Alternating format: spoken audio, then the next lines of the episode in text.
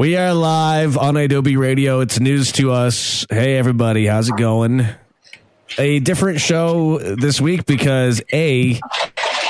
Whoa, what is that sound? Somebody's mixing cocktails. That- that's Katie mixing cocktails over there. Katie's joining us, and Chris is joining us. What's up? There's Chris and uh, Katie.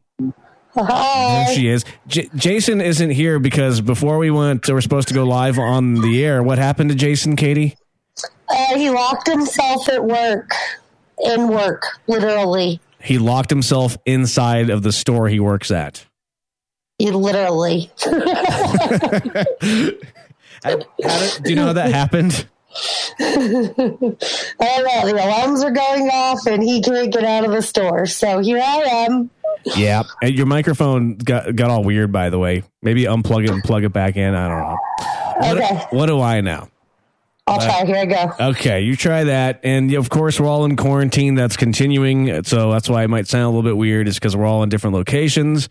But uh, tonight, uh, Jason and I uh, last week we were getting sick and tired of all of the doom and gloom, so we thought we'd do a lighter side of its news to us and just talk about the weird and wacky stories happening in the world instead of talking about all of this depressing crap. And uh, then we're going to talk to somebody running for Congress. Robbie Goldstein is a Democrat for Congress in Massachusetts, and uh, he'll be joining us. He's also an infectious disease physician as well. So we got a lot to look forward to. It's news to us with Eddie and Jason.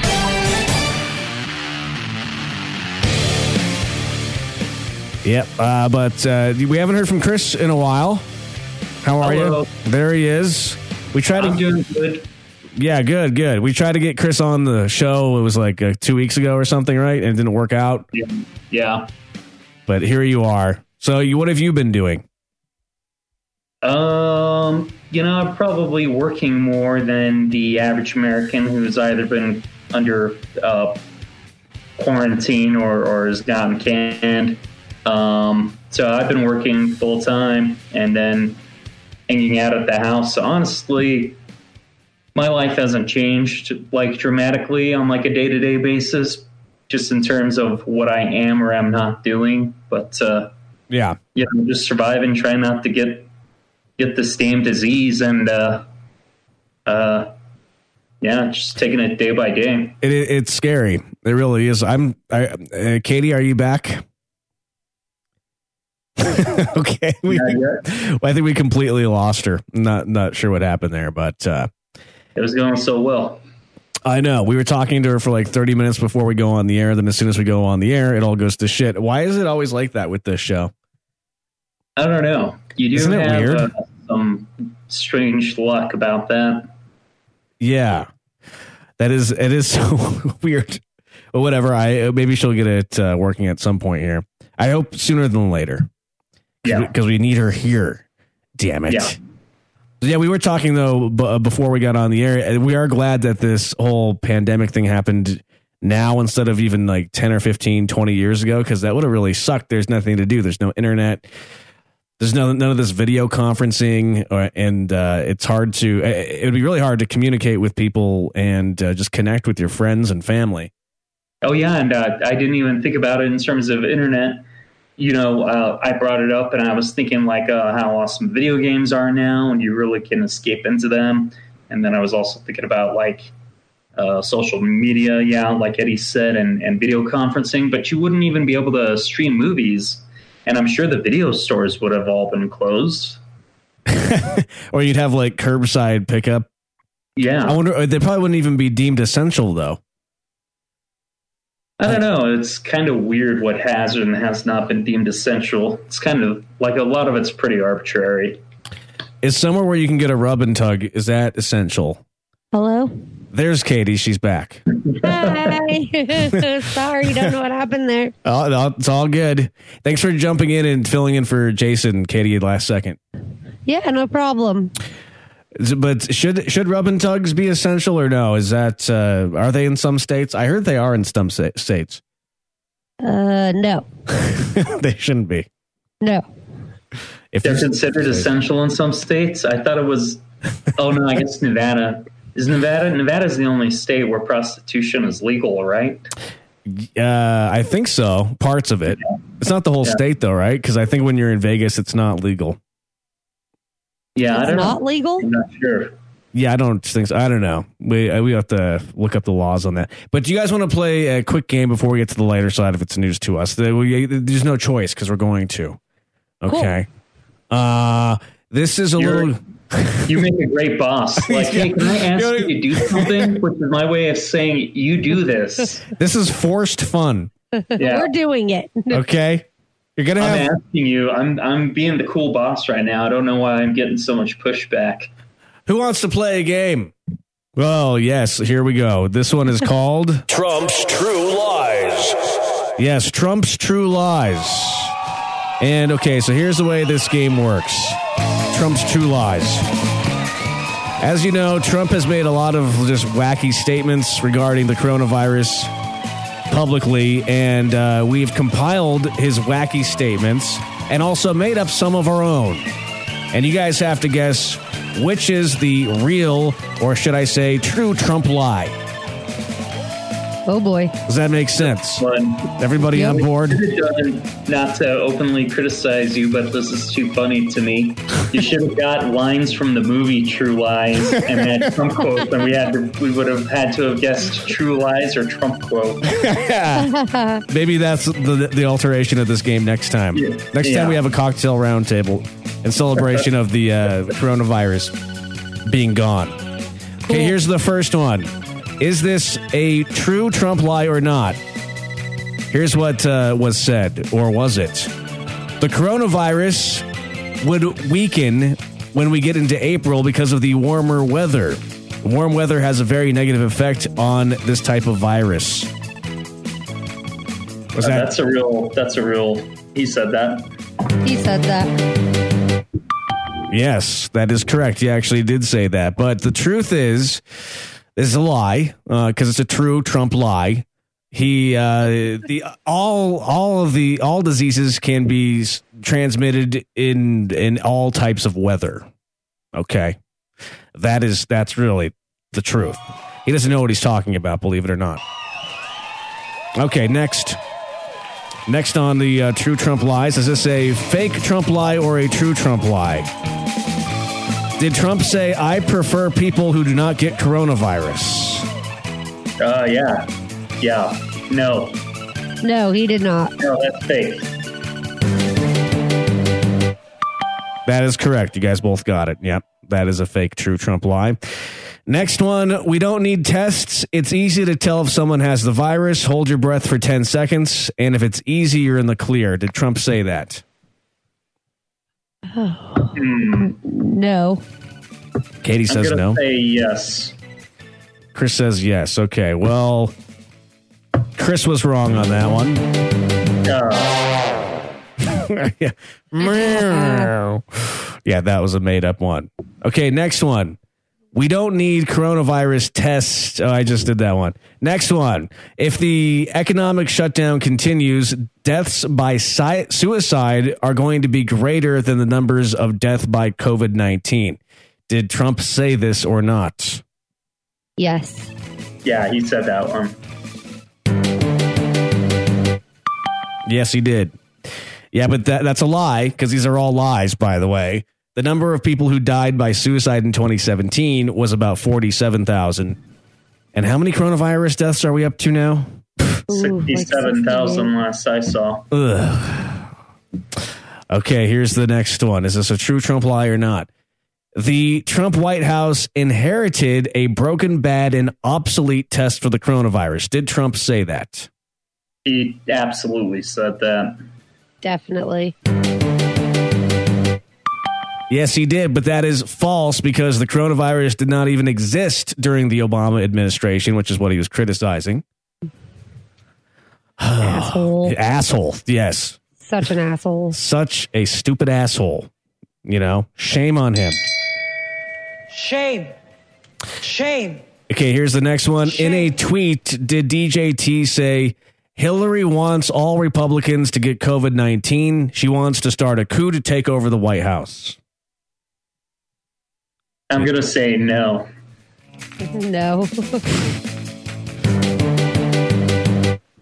Yep. Okay, you're right. Uh, okay, next one. Anybody that needs to get a test gets a test. Yes. They're here. We have the tests and they're beautiful. Is that a true Trump lie? He Yes, he did that. that. Yeah, he did. You guys are too good at this game. Uh, and the uh, last one Google engineers are building a website to help Americans determine whether they need testing for the coronavirus or not. Yes. Is that something he said? Yeah, that, yeah. And that was a lie because when Trump made that claim publicly, Google had no idea what he was talking about. That was news to Google.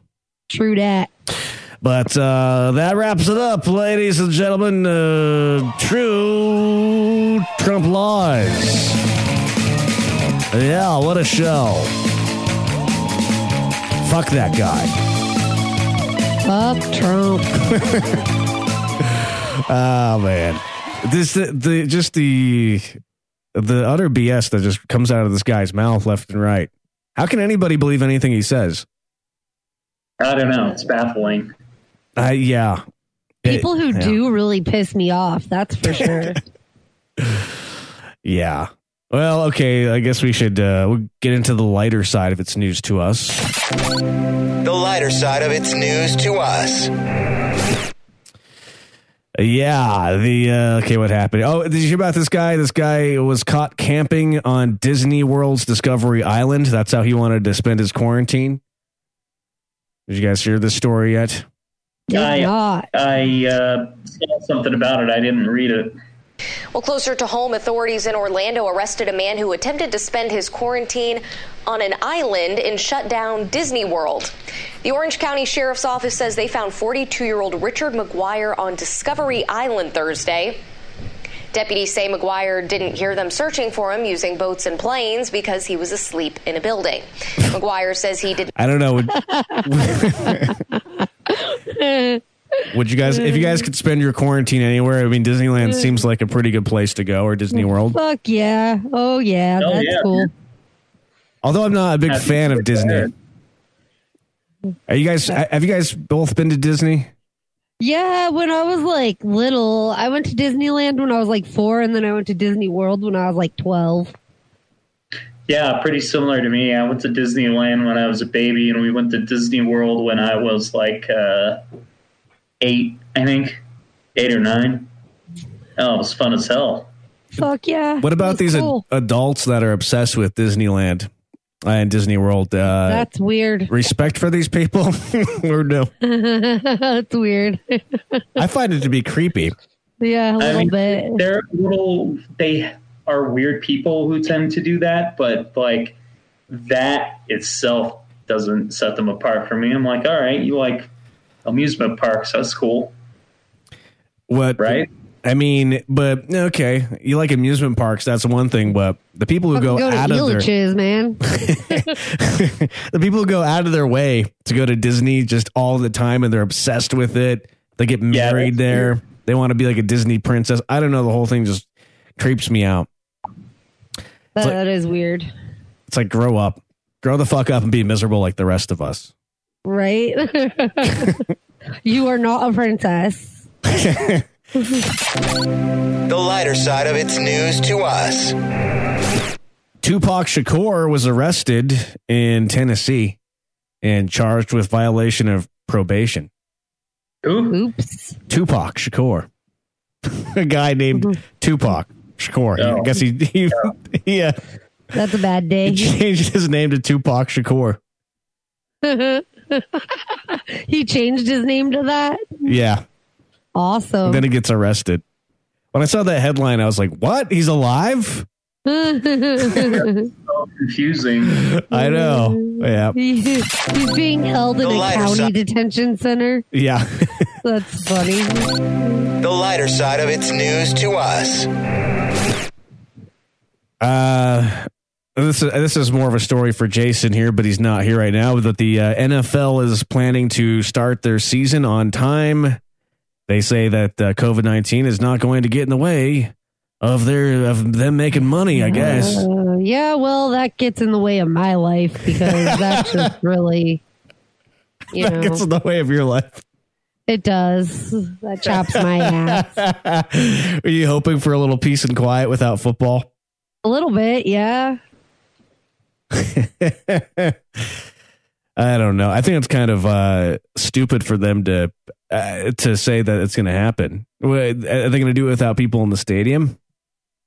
Uh, yeah, I mean, and what's the point at that? I mean, at that point, like, what are you doing really? Like, it's just kind of stupid to do that with nobody in the stadium. And they're not going to do it with people in the stadium because people are going to die by the millions. Like, Oh yeah, I mean, this is not going away. And anybody who thinks it is is stupid. And I mean, this is it's going to spread like wildfire if they pack stadiums like that. So when when do you guys think that you you'll go to a big event like a concert or a sporting event? Oh, I don't know. I, I can't even I can't even forecast that because I mean, look at it. It's still like it's still hot, you know? Yeah. I mean, Yeah. Who knows how long this is going to take? I guess Um, I guess a better question is what will it take for you guys to want to or feel safe? Until it goes away. So, what does that mean? A, a vaccine or herd Um, immunity or I don't know until until people aren't getting until people aren't dying by the thousands. but by the hundreds, you're okay with that? Yeah, I mean, no, even by the just kidding. hundreds. I'm just like, kidding. I'm just being a jerk. Yeah, I know. It's know, uh so many people are dying. It's it's scary. and I don't want to be the one responsible for killing somebody's grandma. I know. Ugh. Yeah. Yeah, I think it's going to be at least probably this time next year before this is under control. Me too. I hope I'm wrong. I Me don't too. Uh, what do you What do you think, Chris? How long do you think this is going to last? I actually think Yeah. it's going to last the next two years. Two? Two. Why? I, I wouldn't be surprised. Well, because this whole 18 months to a vaccine thing, that's only theoretical. Like, we have never developed a vaccine for anything that fast. I think the record for the fastest vaccine ever developed is four years. And that's assuming we can even get a vaccine. I think we're just Well- as likely to see herd immunity uh, before we get a vaccine really just kind of have this thing peter off, you know, and and I, that's just going to be a matter of time. You also have to remember too. We have every scientist in the world right now, uh, the brightest brains in the world, working on this. Like this is not. I mean, everyone, literally everyone in the world is working on fixing this. This is the Bill and Melinda Gates Foundation they stopped all other activity, and they're I know they, for example, are focusing solely on COVID nineteen. Yeah, everybody in the world is throwing everything they've got at this. So hopefully it comes faster than that. But Uh, but then again, there's even still a worst case scenario than that, and that's that you know uh, we're all making an assumption that a vaccine is possible. It's theoretically possible that they won't be able to crack the crack this nut. You know, because you look at how many uh, uh, the common cold is a coronavirus, and they've never been able to figure out a vaccine against that. We still don't have a vaccine against HIV. Well, And- we're looking at a different kind of virus that once this virus hits your body, it turns into something that is like making your body attack itself. So, right? Like that's what my understanding is from listening to doctors. Like once, once the virus takes over, then your immune system starts attacking. It's like your body starts attacking itself. Essentially. And we could we could ask the doctor more about that, but I think you're right. That's what I've heard. Yeah, so I think that's what they're struggling with. So I don't know. I, do they find something that can fix that? I who knows. Yeah. Well, yeah, we really are escaping all the doom and gloom with the lighter side. aren't? Oh, oh, oh. wrong button. The lighter side of its news to us. I kind of like this story about the kids that stole a whole bunch of cars from the dealership. That's kind of funny. Like that Yeah. sounds like something that's up my alley when I was a kid. Uh, over a dozen kids in North Carolina stole cars from a dealership because they were bored, ages 9 to 16. They stole 46 cars, it looks like, at 11 dealerships. It's hilarious. But like, what the fuck were they thinking? Oh, wait, Hello. no. 46 thefts. But it says that uh, six cars were, only six cars were found so far. Ages nine, nine Nice. years old. My daughter is eight. If my daughter was out stealing cars, I would kick her ass so hard. That is crazy. I mean, these kids are bored because they can't go to school. You know, Still, oh my god, that's crazy. I don't know. Do you throw the book at them? Lock them up for life. right? Lock up a nine year old in a jail that has yeah. coronavirus raging in it. That is an interesting. What about that too? I've been thinking like, is it irresponsible for us to be putting people in prison right now? Yes, so irresponsible. So is- this is the perfect time to be a criminal. I guess. I mean, I'm not trying to give anybody any ideas. I'm just Speaking of criminals, though, And he's telling people to go out and be a criminal. crime spree. Everybody, crime spree. what about those nuts in Michigan who stormed the state legislature with like AR-15s? You mean they're, Uh, they're giant? what I They're saw giant on the internet was that they stormed the state legislator with a bunch of dildos. Mm-hmm. That's what I saw, anyways. That's crazy to me. That's like insurrection. like that is And that if, is some Civil War shit right if, there. if they were people of color, they would have been mowed down. Oh hell yeah! For. I fucking hate this country. It's getting ridiculous. the lighter side of its news to us. The lighter side of its news to us. What were you gonna say? Can you imagine having to work there when there's assholes walking in there with AR-15s? It's intimidation, and I believe it is against the law to intimidate an elected official. Like I would be pissed. Like I was going to try and run for office last year and like just for our state legislature and I would be freaking pissed if somebody walked into the Colorado state capitol with a freaking AR-15. I think you need That to reignite I mean, that, wouldn't campaign. By the here, way, but how can we get you back on the campaign trail? Um, it was a funding issue. Really, what what was it like when you were trying to run? We're talking to like a lot of grassroots people on the show le- lately, like, but you were trying to do it here in Colorado where we live. What was it? What was the? You say it was funding. How much money did you need? a shitload. Really, just to be on the ballot, or Yeah, like just to get going was just it was so much. It was just like it was a daunting process. Like when I sat down and looked at it, I was like, I you know, just to get started. We're in a better position now than we were then. So I might Well, how much to money would it cost? now. Uh I mean, you need a lot to get, you know, you need to be able to get out there and organize and you need Yeah. volunteers and you need this and you need that. It's a lot. Need, it is. And I did make a lot of really great contacts and I somehow ended up like shooting straight. I accidentally got like contact straight at the top instead of like in the middle and um, it was by accident um, on part by MoveOn.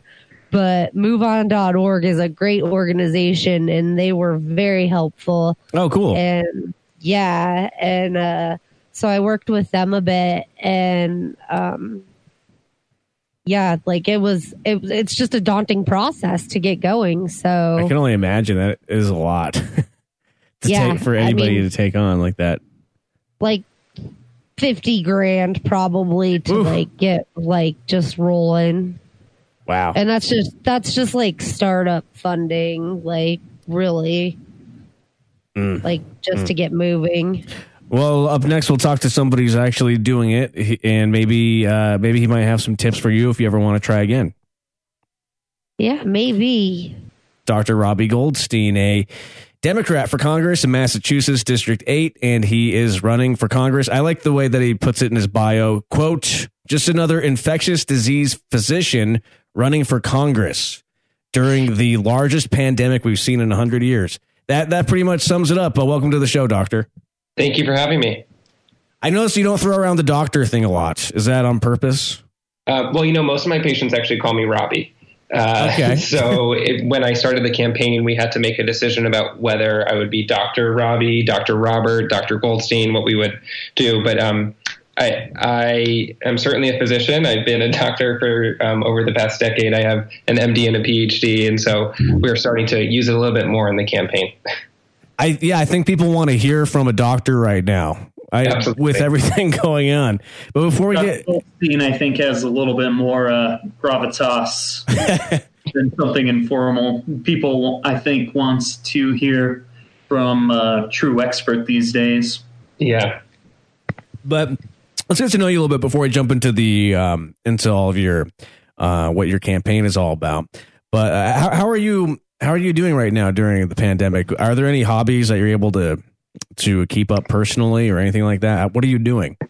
Um, yeah, I'm in the hospital. I'm working. Okay, good. That's Um, where I would it's want you to a- be. My work is my hobby in some ways. I, I spend I spend a lot of time in the hospital, um, and that that takes up my time. That plus campaigning. You know, I, as an infectious disease doctor, obviously I've been called to serve in the setting of this pandemic. So I have worked on our infectious disease consult service. I've worked in the intensive care units. I um, I'm up all night holding the pager and responding to concerns that people have in the hospital to make sure that we're all responding in the way that we can and should um, to take care of patients that are streaming into the hospitals. But you've got to take care of yourself too. I mean, it's important that you're staying, uh, you know, sharp and also not overworking yourself. Are you doing anything?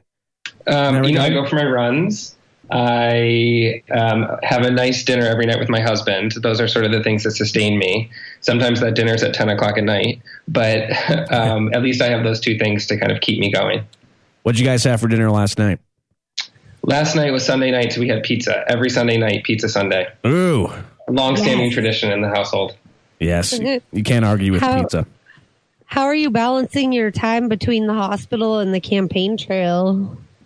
It's it's challenging. You know, we at this point in the campaign had anticipated that I would be moving a little bit away from the hospital and I'd be taking a leave of absence so that I could campaign full time. Obviously, we can't do that when there's an infectious disease pandemic. So um, I'm Right. up early. I'm doing work for the campaign before many people are, are awake. I get into the hospital and and do what I need to do. Um, I still have some patients that I see in my primary care practice, so I see them mostly virtually and then um, I use the the evenings and the night times to catch up on the rest of the campaign work that needs to get done. As Do so- you have volunteers or anybody helping you out with the I have an campaign? amazing team, an absolutely amazing team who keeps the ship moving forward while I'm away. Um, you know, there was a week when I was in the intensive care unit, didn't have much time, and they kept everything moving forward. Um, made sure that the campaign was doing exactly what it needed to do at that stage, and it, it allowed me to to focus on what I had to focus on in the hospital. as someone who's seeing the horrors of what's going on right now on the front lines, how does it make you feel to see people protesting right now and saying "Reopen America" while holding firearms? it is enraging. Um, it is frustrating. It's it's also really sad. Um, I you know I go to work every single day and I take care of people who are on ventilators who um, have have this virus because of no fault of their own, because of their living situation, maybe because of the job that they have, um, and to see people put themselves in harm's way and to protest is it is just it's frustrating. It's it's what we know is wrong, um, and I wish that those people would listen to science and listen to data. I wish they would listen to the doctors. I wish they would listen to me, and they would stay home, wear their masks, and recognize that while this is really hard, it's what needs to happen. What kind of patients are you seeing sociologically? Yeah, so you know we are seeing people from all spectrums, right? So we're seeing people who are young and old, people who have medical problems at baseline, and those that don't.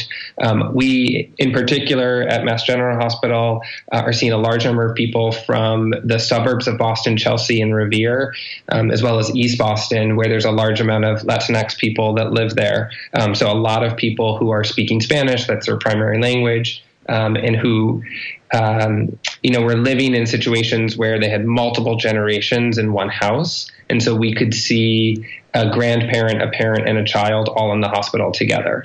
Wow. oh Um, my gosh. That's so sad. yeah. So Well- we wanted to ask you about masks. What is the whole ordeal with masks? Are because homemade masks versus like the masks that you would wear in a hospital. Are our homemade masks really doing what we think they should be doing? Are they really helping as much as people say they are? They're certainly helping. They're certainly helping. So there are little tips and, and tricks that you can do with masks using a coffee filter, a paper coffee filter, to put on this inside of it to help block some of the droplets or the particles that might get through. But the whole point of oh. the mask really is so that whatever's coming out of your mouth isn't going out to the rest of the world and maybe landing on a doorknob or landing on a park bench or wherever you may be. Um, and so anything you put in front of your face is going to decrease the amount that gets out. Um, masks are about us protecting other people from ourselves in many ways. Right. Now, why is it a one way thing with the material? Why doesn't it work both ways? You know, it does. It absolutely does. In the hospital, we all wear surgical masks. Um, you know, those the the blue or yellow surgical masks that you see so many people wearing. Uh-huh. We wear them every single day to protect ourselves um, and also to protect other people. But um, the the biggest thing when you're out and about is that if if you're sick and you have COVID and you cough or you sneeze or you breathe too heavily and those particles go and land on the park bench, someone's going to come around five minutes later, put their hand down, and now they have the virus on their hand, and it's much more likely that they're going to infect themselves. We've, se- I've So- seen so much conflicting. Sorry to interrupt. Uh, but I've seen so much conflicting information about how long that COVID might live on that park bench. What What's your opinion? You know, I don't think we know the answer. And I, I think one of the things about this virus that makes it so challenging, right, is that we are both treating the virus and learning about it at the exact same time. This is something that five months ago, nobody knew existed. And now all of a sudden, you know, thousands of people have died from it, millions of people infected. We we need to learn more about it. Um, so we don't have a great answer of how long it lasts on a park bench or how long it lasts on a piece of paper. But I, I think the the best advice is to expect that when you're in public, everything you touch could have COVID on it. And so, whatever you touch, be very careful to then wash your hands, to not touch your face, to um, be as safe as possible between um, going outside and getting back into your house or back into your, wherever you came from. I want to uh, switch gears to a political question or a, a policy question to be more accurate.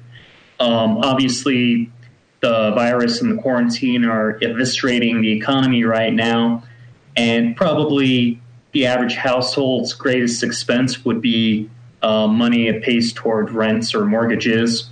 Uh, and you are seeing pushback now from uh, uh, renters who are going on rent strikes and who are trying to gin up support across the country for that kind of activity in the hope that uh, the government will step in and freeze rents without accruing back payments. Is that a policy that you would uh, support? Absolutely. I mean, I, I, how do we expect people to be paying their rents if all we've done as a federal government is give them $1,200 at the start of this pandemic? Um, you know, $1,200 in a city like Boston barely pays the rent um, for one month, let alone the many, many months that people are now out of work.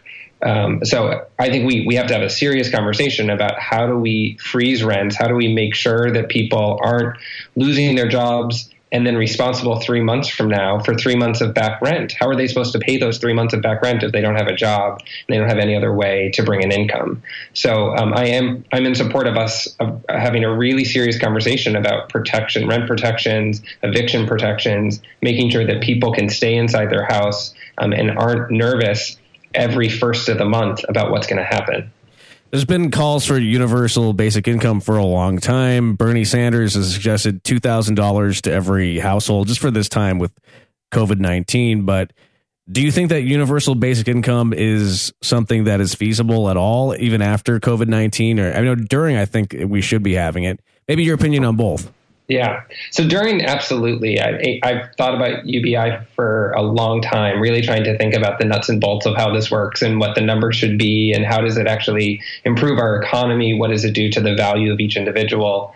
Um, I think right now we're in a moment when UBI makes sense. We need to make sure that everyone can continue to live in their house, to buy their groceries, um, to you know support their life in the way that they have to to get through this pandemic. It's also going to help stimulate our economy and keep us moving forward at a time when we're really in free fall. Um, in the long run, I think UBI is something that we should keep on the table. But what I really want to see is us move forward with a really aggressive, progressive agenda that makes sure that healthcare uh, is granted to every single person in this country and no one is paying a premium for their healthcare. That housing is guaranteed, that food is guaranteed for folks, that education is affordable for everyone in this country. And I think if we achieve that progressive agenda, I'm not sure that we need UBI in the long term. Right. What about uh, so when you say what about Medicare for all? Are you in support of that? Absolutely. So okay. I'm, I'm, in the healthcare world, right? I, I, breathe it every single day, and I know that the only way to fix our system is a single payer healthcare system. And so if we don't recognize that now in a pandemic, when 9.4 million people have lost their insurance because they lost their job over the past three months, um, when are we going to all wake up and recognize that the only way forward is for us to guarantee everyone health care and to do that through a single payer system run by the federal government? Well, uh, back to this COVID stuff for just a little bit, just because I know it's on everybody's minds. Uh, in our first segment, we were kind of talking about, we were speculating how long will this last? What is it going to take for things to get to quote unquote normal? What is your opinion? you know, I think we're in this for the long run. I don't think it looks like today, three months from now. I do think that we're going to have progress and we're going to see some ability to get back out in public. But um, our entire society is going to change restaurants that used to pack people in close to each other are going to have to distance tables. Um, our ability to take public transportation is going to change, right? People are going to start working from home, and if they do go into the office, we're not going to have open floor plans. Um, we are going to have to recognize some changes to our society. And I, I think we also have to be prepared that we come out of this process and two, three, four months down the road, we have another wave of infections. Um, it may look different. It may not be as high a peak as what we're seeing right now. It may be more localized to various cities or states. But I think we need to be prepared to have waves of this social distancing that we're doing over the next 12 to 18 months until a vaccine is on the market. As a infectious disease expert, are you concerned at all that maybe a vaccine won't be forthcoming at any point, that uh, the problem proves intractable like it has for uh, HIV or the common cold or, or other viral agents? I have to say, I'm optimistic about a vaccine. You're right. Um, in 1984, Secretary Heckler, the Secretary of Health and Human Services, got on stage and said that a vaccine for HIV would be available in a year. And now we're right 30 years later um, more than 30 years later and we don't have a vaccine for that virus. But i do have hope for a vaccine for covid partly because of the type of virus it is and the work that has gone into creating the vaccine already. Um, i think we need to be very clear that vaccines work and we're already starting to see some some anti-vaccine folks coming out and pushing against the wide distribution of this vaccine. Um, for, for a vaccine to be effective, we need everybody to take the vaccine. We absolutely need to build as much herd immunity as possible for us to be able to get control over this virus and allow us to go back to some type of normalcy. With would, would herd immunity even work though? Because uh, there are conflicting reports about whether or not you can be reinfected. So you're you're correct. Right now, from infection from the virus, it is not clear that you develop um, lasting immunity from that infection. The hope would be that a vaccine would give us lasting immunity. And um, they can do that in a lot of different ways um, by augmenting the immune response to the vaccine. We do this with a lot of other viruses, things like the chickenpox virus or the shingles virus. We augment the, the body's immune response so that we can make sure there's a, a more long lasting, a more durable immune response than if you just got the virus on, it, on its own. And is it true that this virus is it attacks the immune like once you catch this virus it attacks the immune system. Um like once you have it it's attacking you it's, it's, so what's really interesting about this virus is that the infection itself, the virus, gives you the the symptoms that you associate with the cold, right? Runny nose, sore throat, cough, fevers, muscle aches. But there's something about this virus that triggers the immune system in a way that you have this really robust immune response, and that is often what's leading to people getting on ventilators, to people being severely ill in the hospital. It's that their immune system seems to go a little bit haywire. And a lot of the research that's going on right now, a lot of the new treatments that people are trying are treatments that interfere with the immune system and try to tamp down that response in a way that prevents people from getting to such a severe disease that they have to go on the ventilator. Ah. Can you imagine if the press briefings with Trump were like this? I mean, why aren't more doctors and scientists running for office? You know, mm-hmm. it's a great question and something I've obviously thought about a lot. Uh, certainly since I launched my campaign in November, but definitely over the past three months. I mean, I think there is a clear distinction between what you hear from the president's mouth and what you hear from Tony Fauci's mouth um, in the same press briefing. I think that it is very important for us to recognize the relevance of physicians in government, the um, the importance of science in our decision making process, and I, I, truly believe that at this time um, there is no doubt in anyone's mind that an infectious disease physician is going to bring a tremendous amount to Washington and to the discussion about how we recover from where we are here. Yeah. Do you have any idea how to fight the anti science climate that has been developing and seems to be cresting here in this country over the last several decades? Besides getting President Trump out of office? Um, yeah, I, I, it's a deep question. Uh, beyond that, it. though. Well, sorry, what was that? We're working on it. yeah, thanks. Thank you for that work. Um, you know, I think that's step one, but I think it's it is really eye opening to many people right now. You know, we do hear about these protests that are in the news. We hear about people who are following the president's advice and and drinking bleach or taking massive doses of chloroquine.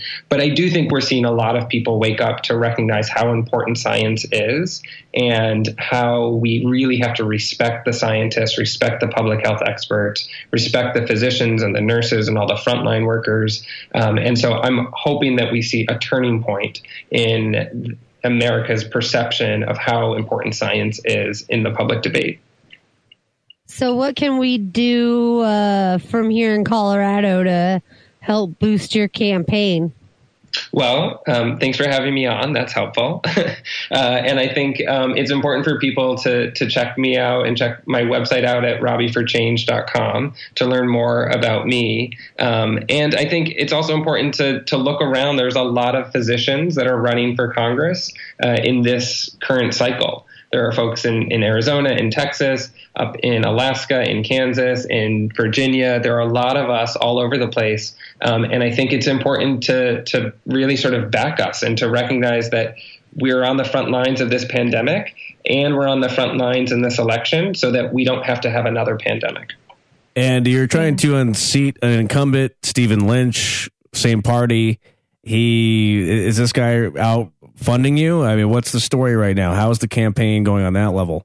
Yeah, so so Stephen Lynch has been in office for almost 20 years. He certainly has a nice war chest that he's sitting on. Um, but you know, I think what I have is I have momentum. I have the shared values with the rest of the district, um, and I have a district that has changed over the past 20 years. That is eager to see a new face, uh, a new perspective in Washington, one that talks about science and data um, but also one that really talks about democratic values. You know, Stephen Lynch um, is a Democrat by registration, but he is a pro-life Democrat by his own omission or admission. He voted against the Affordable Care Act, and, and now that Dan Lipinski was primaried out of his race by Marie Newman, um, Stephen Lynch has the honor of being the only Democrat left in Congress who voted against the Affordable Care Act. Um, so, Mm, yeah, you know, man, that's not good. Not I think good at not all. a great honor, not something that I would want, but Yeah. I think it's, um, it's important for, for folks to know that there are still conservative people in the Democratic Party, um, conservative members, and and if we really want to push forward with our progressive agenda, we've got to get those people out just as much as we've got to get Republicans out of the House. Uh, Yeah. We're almost out of time here. So many questions we could ask you. Real quick, uh, Joe Biden is he too conservative a Democrat for you, or are you throwing your support behind him? Um, I, I'm going to vote blue no matter who. Okay. And um, I think that, as I said earlier, the number one thing we can do to restore this country is to get President Trump out of office. Um, I am hopeful that the Democratic primary experience has really changed the conversation and moved us forward. I mean, how many hours did people spend on the debate stage talking about a single payer healthcare system? How many times do we talk about criminal justice reform or um, real interventions to make sure that our, our streets are safe from gun violence? I think we are actually seeing us move forward, even if the person at the top of the ticket isn't a, a quote unquote progressive. Um, that agenda is still there to push him in, in the right direction. All right. Uh, well, and before we let you go here, just real quick, I need to make something clear. Uh, your professional opinion: Should we be injecting COVID patients with bleach? Absolutely not. Okay. Thank you for clearing that up. I'm glad that you brought a doctor on the show to ask that. yeah, well, we needed a professional. We needed an adult in the room to ask that question. Uh, thank you so much for coming on the show, uh, Robbie uh, Goldstein, Doctor Robbie, whatever you want to call him, Robbie, whatever he, Thank whatever you. would like to be called. Uh, and in campaign. Yes, uh, yes. And uh, the website is uh, it's robbieforchange.com, robbieforchange.com. And if you're in Massachusetts, District 8 is uh, where he's running. So thank you so much for coming on. We appreciate it. Absolutely. Thank you for having me. Thank Stay you. healthy. You too. And You as well. Stay safe. you too. Thanks. Bye. Bye. There he is. Cool guy. Great interview. Very cool. Yeah, I learned uh, I learned some things and I, I think I uh, yeah. What about you guys? Yeah, that was a really great interview. Yeah, you guys knocked it out of the park. Thank you for filling in for Jason. Maybe we should do this all Hey. the time. no problem. I really enjoyed it.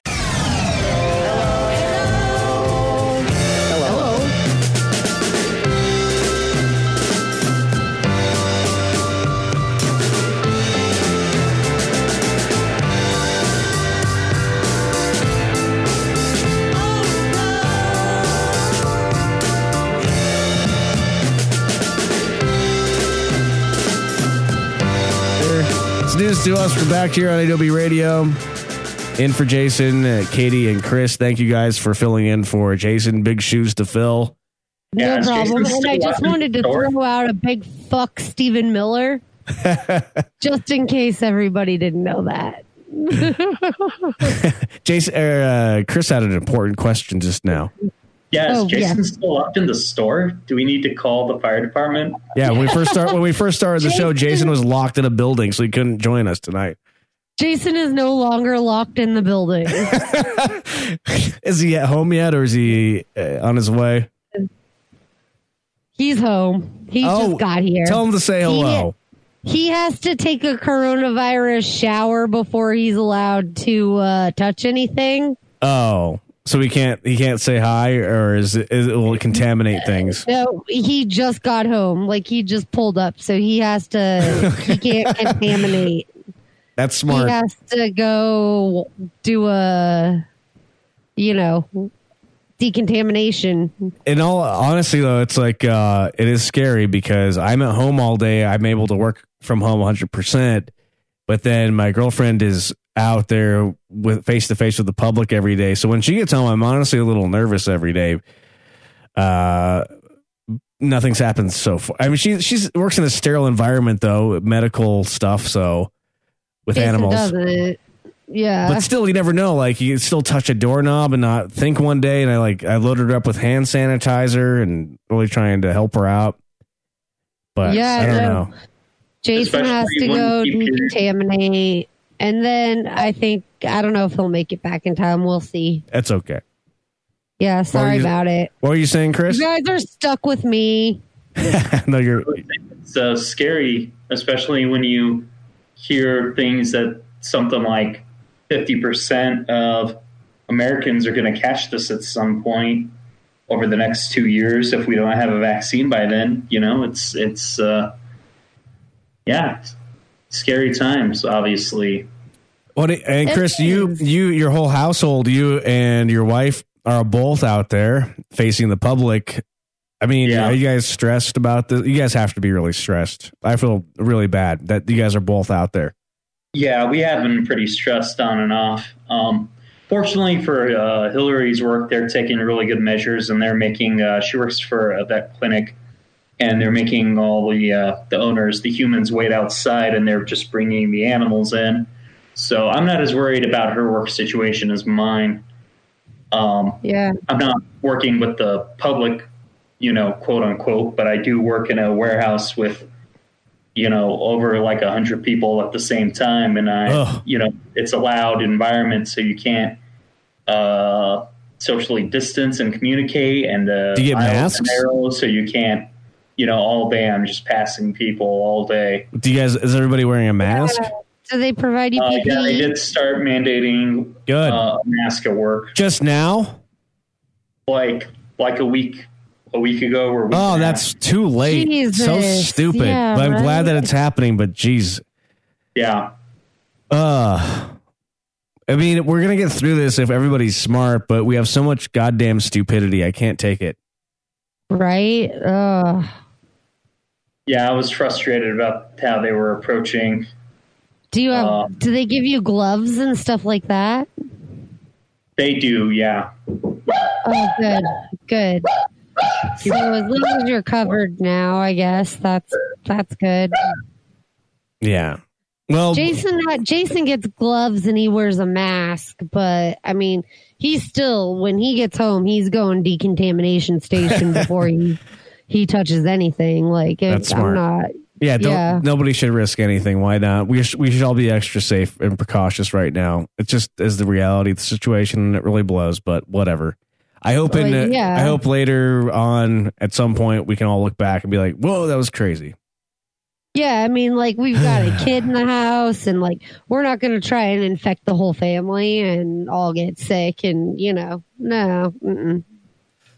Uh, we have just like a minute left here, but I wanted to uh, play this little clip for you guys before we wrap up the show. This is Donald Trump before a press briefing. He didn't know the camera was on him, and he mumbled something under his breath. Uh, Jason and I were debating this last week. What it is? What does he say here? It's under I his got it breath. right. Here we go. What what does he say? Oh, you were there. Okay, you were there, Katie. Sorry, yeah, Katie was here. This is for Chris. Then, Chris, what is Donald Trump saying right here? I love everybody. I need more Adderall. I love everybody. By the way, the visual is his eyes are completely bloodshot and he's looking around the, the room like a maniac. I love everybody. I need my Adderall. I honestly hear I love everybody. yeah, I think that's what it is. I love everybody. I love everybody. Jason said. I think Jason's right. I don't know. I, I wish it were more. I wish it was I love Adderall or I want more Adderall, but I think it's I love everybody. I Yeah. love everybody. The guy looks stoned. You guys have to see this clip. He looks completely fucked up before he's supposed to go live on the air, and he's like, "I love everybody." Maybe he's drunk as fuck and Jason got it right. I love everybody. And that is who's uh, leading the country. So sleep tight, everyone. Oh, what an ass. We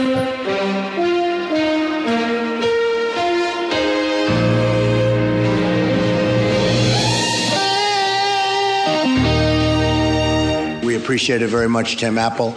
I love everybody.